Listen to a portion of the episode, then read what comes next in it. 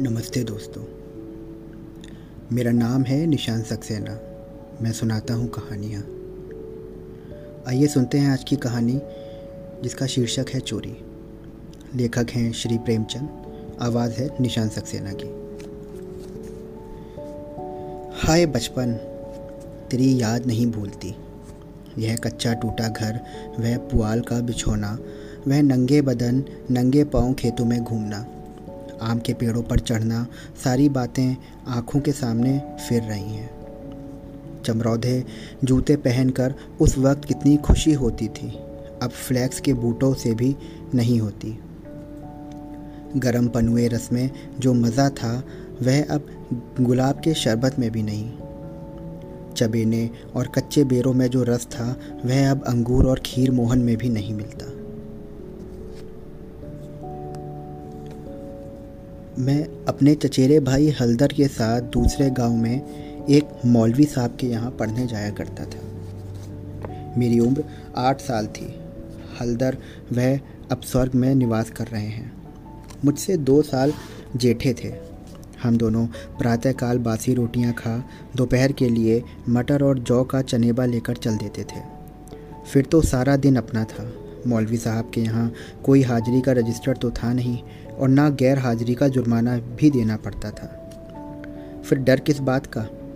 कभी तो थाने के सामने खड़े सिपाहियों की कवायद देखते, कभी किसी भालू या बंदर नचाने वाले मदारी के पीछे पीछे घूमने में दिन काट देते। कभी रेलवे स्टेशन की ओर निकल जाते और गाड़ियों की बाहर देखते। गाड़ियों के समय का जितना ज्ञान हमको था, शायद टाइम टेबल को भी ना था। रास्ते में शहर के एक महाजन ने एक बाग लगवाना शुरू किया था। वहाँ एक कुआँ खुद रहा था। वह भी हमारे लिए एक दिलचस्प तमाशा था। बूढ़ा माली हमें अपनी झोपड़ी में बड़े प्रेम से बैठाता। हम उससे झगड़ झगड़ कर उसका काम करते। कहीं बाल्टी लिए पौधों को सींच रहे हैं, कहीं खुरपी से क्यारियाँ गोड़ रहे हैं, कहीं कैची से बेलों की पत्तियाँ छाट रहे हैं। उन कामों में कितना आनंद था। माली बाल प्रकृति का पंडित था। हमसे काम लेता, पर इस तरह मानो हमारे ऊपर कोई एहसान भी ना कर रहा हो। जितना काम वह दिन भर में करता, हम घंटे भर में निपटा देते थे। अब वह माली नहीं, लेकिन बाग हरा भरा है। उसके पास से होकर गुजरता हूँ तो जी चाहता है कि उन पेड़ों से गले मिलकर रोऊं और कहूँ, प्यारे, तुम मुझे भूल गए, लेकिन मैं तुम्हें नहीं भूला। मेरे हृदय में तुम्हारी याद अभी तक हरी है। उतनी ही हरी जितने तुम्हारे पत्ते। निस्वार्थ प्रेम के तुम जीते जागते स्वरूप हो। कभी कभी हम हफ्तों गैर हाजिरी रहते पर मौलवी साहब से ऐसा बहाना बना देते कि उनकी बड़ी हुई त्योरियाँ उतर जाती। उतनी कल्पना शक्ति आज होती तो ऐसा उपन्यास लिख मारता कि लोग चकित रह जाते। अब तो यह हाल है कि बहुत सिर खपाने के बाद कोई कहानी सूझती है। खैर, हमारे मौलवी साहब दर्जी थे। मौलवी गिरी केवल शौक से करते थे। हम दोनों अपने भाई, अपने गाँव के कुम्हारों से उनकी खूब बढ़ाई करते। यूँ कहिए कि हम नव मौलवी साहब के सफारी एजेंट थे। हमारे उद्योग से जब मौलवी साहब को कुछ काम मिल जाता तो वह फूले ना समाते। जिस दिन कोई अच्छा बहाना ना सूझता मौलवी साहब के लिए कोई ना कोई सौगात ले जाते। कभी आधा शेर फलियाँ तोड़ ली, कभी दस पाँच ऊख, कभी जौ या गेहूँ की हरी हरी बालें ले आते। उन सौगातों को देखते ही मौलवी साहब का क्रोध शांत हो जाता। जब इन चीज़ों की फ़सल ना होती तो हम सज़ा से बचने का कोई और उपाय सोचते। मौलवी साहब की को चिड़ियों का बेहद शौक था। मकतब में शाम बुलबुल, दहियल और चंडूलों के पिंजरे लटकते रहते थे। हमारे समय सबक याद हो या ना हो, पर चिड़ियों को ज़रूर याद हो जाते थे। हमारे साथ ही वे पढ़ा करती थी। इन चिड़ियों के लिए बेसन पीसने से, बेसन पीसने में हम खूब उत्साह दिखाते थे। मौलवी साहब जब लड़कों को पतंगे पकड़ के लाने की ताकीद करते रहते थे इन चिड़ियों को पतंगों से विशेष रुचि थी। कभी कभी हमारा बला पतंगों ही के सर चली जाती। उनका बलिदान करके हम मौलवी साहब के रौद्र रूप को प्रसन्न कर लिया करते थे। एक दिन सवेरे हम दोनों भाई तालाब में मुँह धोने गए। हलधर ने कोई सफ़ेद सी मुट्ठी, चीज़ मुट्ठी में लेकर दिखाई। मैंने लपक कर मुट्ठी खोली तो उसमें एक रुपया था। विस्मित होकर पूछा, यह रुपया तुम्हें कहाँ से मिला? हलधर बोला, अम्मा, ने ताक पर रखा था, चारपाई खड़ी करके निकाल लाया। घर में कोई संदूक या अलमारी तो थी नहीं, रुपए पैसे के एक ऊँचे ताक पर रख दिए जाते थे। एक दिन पहले चाचा जी ने सन बेचा था, उसी के रुपए ज़मींदार को देने के लिए रखे हुए थे। हल्दर को ना जाने क्यों कर पता लग गया। जब घर के सब लोग काम धंधे में लग गए तो चारपाई खड़ी की और उस पर चढ़कर एक रुपया निकाल लाया। उस वक्त तक हमने कभी रुपया छुआ तक ना था। वह रुपया देखकर आनंद और भय की जो तरंगे दिल में उठी, वे अभी तक याद हैं। हमारे लिए एक रुपया एक अवलभ्य वस्तु थी। मौलवी साहब को हमारे यहाँ से सिर्फ़ बारह आने मिला करते थे। महीने के अंत में चाचा खुद ही जाकर पैसे दे आते थे। भला कौन हमारे गर्व का अनुमान कर सकता है? लेकिन मार का भय आनंद में विघ्न डाल रहा था। रुपए अनगिनती तो थे। चोरी का खुल जाना मानी हुई बात थी। चाचा जी के क्रोध का भी मुझे तो कोई भय ना था। लेकिन हलधर को शायद कहीं ना कहीं उनके क्रोध का डर था। हम दोनों ने कई मिनट तक इन्हीं बातों पर विचार किया और आखिर यही निश्चय हुआ कि आई हुई लक्ष्मी को ना देना देना चाहिए।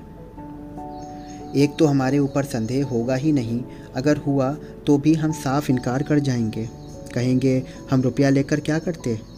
थोड़ा सोच विचार करते तो यह निश्चय पलट जाता और वह विभत्स लीला ना होती जो आगे चलकर हुई। पर उस समय हमें शांति से विचार करने की क्षमता ही ना थी। मुँह हाथ धोकर हम दोनों घर आए और डरते डरते कदम रखा। अगर कहीं इस वक्त तलाशी की नौबत आई तो फिर भगवान ही मालिक है, लेकिन सब लोग अपना अपना काम कर रहे थे। कोई हमसे ना बोला, हमने नाश्ता भी ना किया चेबना भी ना लिया। किताब बगल में दबाई और मदरसे का रास्ता लिया। बरसात के दिन थे। आकाश पर बादल छाए हुए थे। हम दोनों खुश खुश मकतब चले जा रहे थे। आज काउंसिल की मिनिस्ट्री पाकर भी शायद उतना आनंद ना होता। हज़ारों मंसूबे बांधते थे, हज़ारों हवाई किले बनाते थे। यह अवसर बड़े भाग्य से मिला था। जीवन में फिर शायद ही वह अवसर मिले। इसलिए रुपयों को इस तरह खर्च करना चाहते थे कि ज़्यादा से ज़्यादा दिनों तक चला सकें। यद्यपि उन दिनों पाँच आने सेर बहुत अच्छी मिठाई मिलती थी, और शायद आधा सेर मिठाई में हम दोनों अफर जाते। लेकिन यह ख्याल हुआ कि मिठाई खाएँगे तो रुपया आज ही गायब हो जाएगा। कोई सस्ती चीज़ खानी चाहिए, जिसमें हमें मज़ा भी आए, पेट भी भरे और पैसे भी कम खर्च हों। आखिर अमरूदों पर हमारी नज़र गई। हम दोनों राज़ी हो गए। दो पैसों के अमरूद लिए सस्ता समय था। बड़े बड़े बारह अमरूद मिले। हम दोनों के कुर्तों के दामन भर गए। जब हल्दर ने फल वाले के हाथ में रुपया रखा तो उसने संदेह देखकर पूछा, रुपया कहाँ पाया? चुरा तो नहीं लाए? जवाब हमारे पास तैयार था। ज़्यादा नहीं। तो दो तीन किताबें पढ़ ही चुके थे। विद्या का कुछ कुछ तो असर हो चला था। मैंने झट से कहा, मौलवी साहब को फ़ीस देनी है। घर में पैसे ना थे तो चाचा जी ने रुपया दे दिया। इस जवाब से फल वाले का संदेह दूर कर दिया। हम दोनों ने एक पुलिया पर बैठकर खूब अमरूद खाए। मगर अब साढ़े पंद्रह आने पैसे कहाँ से कहाँ को ले जाएँ? एक रुपया छुपा लेना तो इतना बड़ा मुश्किल काम ना था। पर पैसों का ढेर कहाँ छिपता? ना कमर में इतनी जगह थी और ना जेब में इतनी गुंजाइश। उन्हें अपने पास रखना चोरी का ढिंडोरा पीटना था। बहुत सोचने के बाद यह निश्चय हुआ कि बारह आने तो मौलवी साहब को दे दिए जाएँ, शेष साढ़े तीन आने की मिठाई उड़े यह फैसला करके हम लोग मकतब पहुँचे। आज कई दिन बाद गए थे। मौलवी साहब ने बिगड़ कर पूछा, इतने दिन कहाँ रहे? मैंने कहा, मौलवी साहब, घर में गमी हो गई। यह कहते कहते बारह आने उनके सामने रख दिए। फिर क्या पूछना था? पैसे देखते ही मौलवी साहब की बाछें खिल गईं। महीना ख़त्म होने में अभी कई दिन बाकी थे। सधारता महीना चढ़ जाने और बार बार तकाजे करने पर कहीं पैसे मिलते थे उनको। अब की बार इतनी जल्दी पैसे पाकर उनका खुश हो जाना अस्वाभाविक बात ना थी। हमने अन्य लड़कों की ओर सगर्व नेत्रों से देखा। मानो कह रहे हो, एक तुम हो कि मांगने पर भी नहीं देते हो, और एक हम हैं जो पेशगी दे रहे हैं। हम अभी सबक पढ़ ही रहे थे कि मालूम हुआ, आज तालाब का मेला है। दोपहर में छुट्टी हो जाएगी। मौलवी साहब, मेले में बुलबुल लड़ाने जाएँगे। यह खबर सुनते ही हमारी खुशी का ठिकाना ना रहा। बारह आने तो बैंक में जमा ही कर चुके थे। साढ़े तीन आने में मेमला, मेला देखने की ठहरी खूब बाहर रहेगी। मज़े से रेवड़ियाँ खाएँगे, गोलगप्पे उड़ाएँगे, झूले पर चढ़ेंगे और शाम को घर पहुँचेंगे। लेकिन मौलवी साहब ने एक कड़ी शर्त यह लगा दी कि सब लड़के छुट्टी के पहले अपना अपना सबक सुना दें। जो सबक ना सुना पाया उसे छुट्टी ना मिलेगी। नतीजा यह हुआ कि मुझे तो छुट्टी मिल गई, पर हल्दर कैद कर लिए गए। और कई लड़कों ने भी सबक सुना दिया था। वे सभी मेला देखने चल पड़े। मैं भी उनके साथ हो लिया। तय हो गया था कि वह छुट्टी पाते ही मेले में आ जाएँ और दोनों साथ साथ मेला देखें। मैंने वचन दिया था कि जब तक वह ना आएँगे, एक पैसा भी खर्च ना करूँगा। लेकिन क्या मालूम था कि दुर्भाग्य कुछ और ही लीला रच रहा है। मुझे मेला पहुँचे एक घंटे से ज़्यादा गुजर गया, पर हल्दर का कहीं पता नहीं। क्या अभी तक मौलवी साहब ने छुट्टी नहीं दी, या रास्ता भूल गए? आँखें फाड़ फाड़ कर सड़क की ओर देखता रहा। अकेले मेला देखने में जी भी ना लगता था। यह संशय भी हो रहा था कि कहीं चोरी खुल गई तो क्या होगा? या कहीं ऐसा तो नहीं कि चाचा जी को ही हल्दर की चोरी के बारे में पता लग गया हो और वह उसे मारते हुए घर ले गए हों। आखिर वह शाम हो गई। तो मैंने कुछ रेवड़ियाँ खाई और हल्दर के हिस्से के पैसे जेब में रखकर धीरे धीरे चल पड़ा। रास्ते में ख्याल आया। मकतब होता चलूँ। शायद हल्दर अभी वहीं हो। मगर वहाँ सन्नाटा था। हाँ एक लड़का खेलता हुआ मिला। उसने मुझे देखते ही ज़ोर से कह कहा मारा और बोला, बच्चा, घर जाओ। तो कैसी मार पड़ती है? तुम्हारे चचा आए थे। हल्दर को मारते मारते ले गए हैं। अजी, ऐसा तान कर घूसा मारा है कि मियाँ हल्दर मुँह के बल गिर पड़े। यहाँ से घसीटते हुए लेके गए हैं चाचा। तुमने मौलवी साहब की तनख्वाह तो दे दी और उन्होंने ले भी ली। अब कोई बहाना सोच लो, नहीं तो बेभाव की मार पड़ेगी। मेरी सिट्टी पिट्टी गुम गई। बदन का लहू सूख गया। वही हुआ जिसका मुझे शक हो रहा था। पैर मन ही मन भारी हो गए। घर की ओर एकदम एक एक कदम चढ़ाना भी मुश्किल हो रहा था। देवी देवताओं के जितने नाम याद आते थे, सभी की मानता मानी। किसी को लड्डू, किसी को पेड़े, किसी को बताशे। गाँव के पास पहुँचा तो गाँव की डीह का सुमिरन किया, क्योंकि अपने हल्के में डीह ही इच्छा सर्वप्रधान होती है। यह सब कुछ किया, लेकिन ज्यों त्यों घर निकट आता गया, दिल की धड़कन बढ़ती जाती थी। घटाएँ उमड़ी जाती थी। मालूम होता था, आसमान फिटकर गिरना ही चाहता है। देखता था, लोग अपने अपने काम छोड़कर भागे जा रहे हैं। गोरू भी पीछ, पूछ उठाए, घर की ओर उछलते कूदते चले जा रहे हैं। चिड़ियाँ अपने घोंसलों की ओर उड़ी चली जाती हैं। लेकिन मैं उसी मंद गति से चलता आया था, जैसे कोई चोर बेहद शांति से चोरी करके जाता है। जी चाहता था कि ज़ोर का बुखार चढ़ाए या कहीं चोट लग जाए, लेकिन कहने से दो भी गधे पर नहीं चढ़ता। बुलाने से तो मौत भी नहीं आती।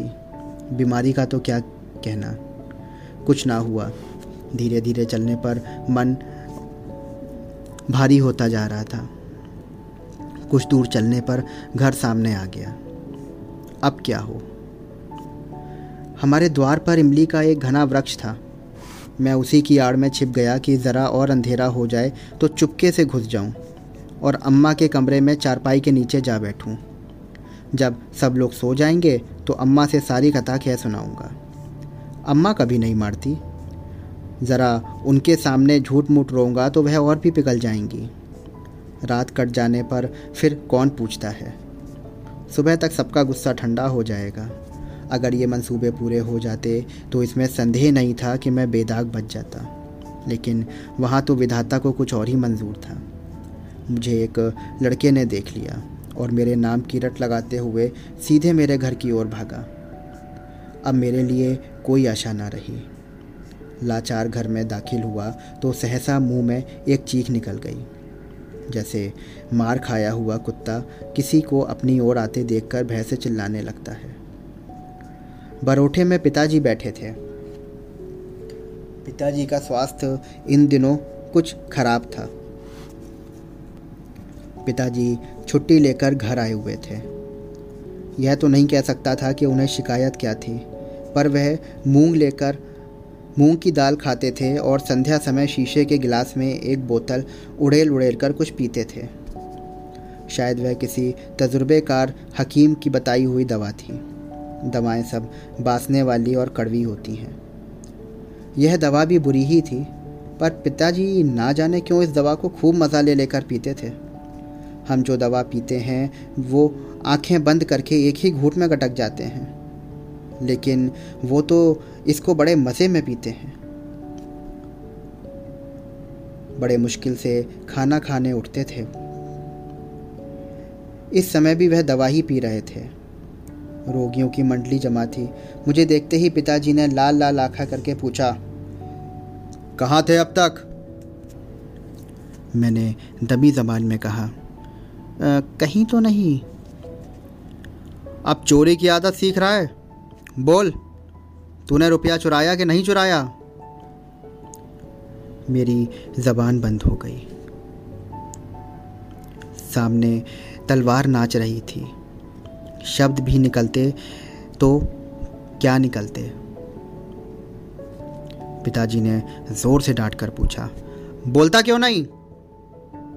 तूने रुपया चुराया है कि नहीं चुराया है? मैंने जान पर खेल कर कहा मैंने कहा, मुँह से पूरी बात भी ना निकलने पाई थी कि पिताजी विकराल रूप धारण कर चुके थे। दांत पीसते वह मेरे ऊपर झपट उठे। और हाथ उठाए मेरी ओर चले आए। मैं ज़ोर से चिल्लाकर रोने लगा। ऐसा चिल्लाया कि पिताजी भी सहम गए। उनका हाथ उठा ही रह गया। शायद समझे कि अब, अभी से इसका ये हाल है तो तमाचा पड़ जाने पर शायद कहीं इसकी जान ही ना निकल जाए। मैंने जो देखा कि मेरी हिम्मत काम कर गई तो और भी गला फाड़कर रोने लगा। इतने में मंडली के दो तीन आदमियों ने पिताजी को पकड़ लिया और मेरी ओर इशारा किया कि भाग जा। बच्चे ऐसे मौके पर और भी मचल जाते हैं और व्यर्थ मार खाट जाते हैं। मैंने बुद्धिमानी से काम लिया। लेकिन अंदर का दृश्य इससे कहीं भयंकर था। मेरा तो खून सर्द हो गया। हलदर के दोनों हाथ एक खंबे से बंधे थे। देह सारी धूल धूसरित हो रही थी। और वह अभी तक सिसक रहे थे। शायद वह आँगन भर में लौटे थे। ऐसा मालूम हुआ कि सारा आँगन उनके आँखों, आंसुओं से भर गया है। चाची हलदर को डांट रही थीं और अम्मा बैठी मसाला पीस रही थीं। सबसे पहले मुझ पर चाची की निगाह पड़ी। बोली, लो, वह भी आ गया। क्यों रे? रुपया तूने चुराया था कि इसने चुराया था? मैंने निशंक होकर कहा।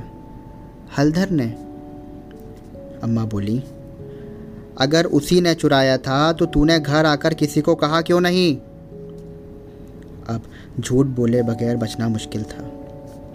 मैं तो समझता हूँ कि जब आदमी को जान का खतरा हो तो झूठ बोलना क्षम्य है। हलदर मार खाने के आदि थे।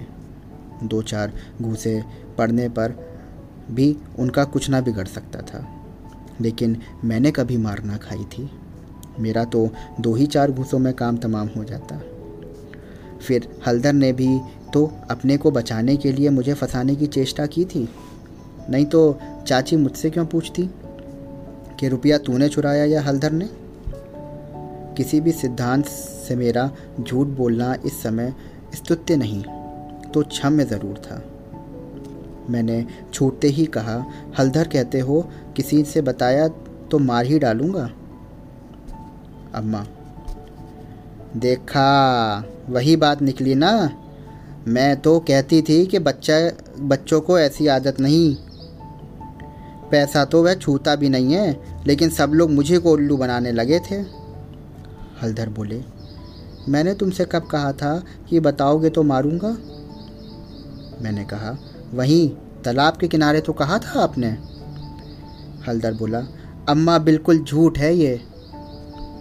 चाची, झूठ नहीं, सच है। झूठा तो तू है।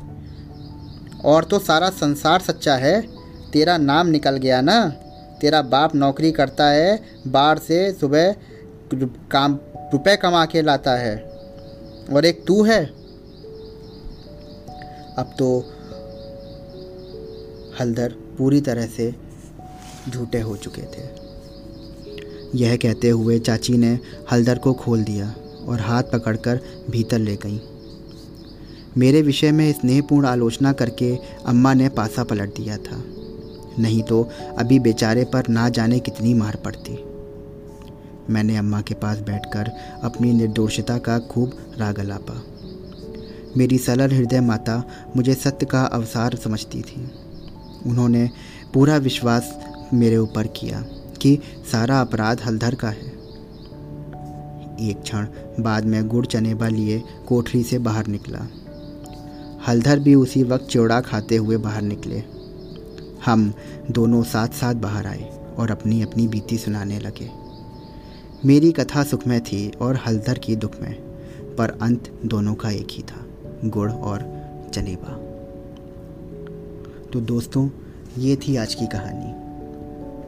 अगले हफ़्ते फिर मिलता हूँ आपके साथ एक नई कहानी पर। तब तक के लिए चैनल को सब्सक्राइब करिए, फॉलो करिए और शेयर करिए। धन्यवाद।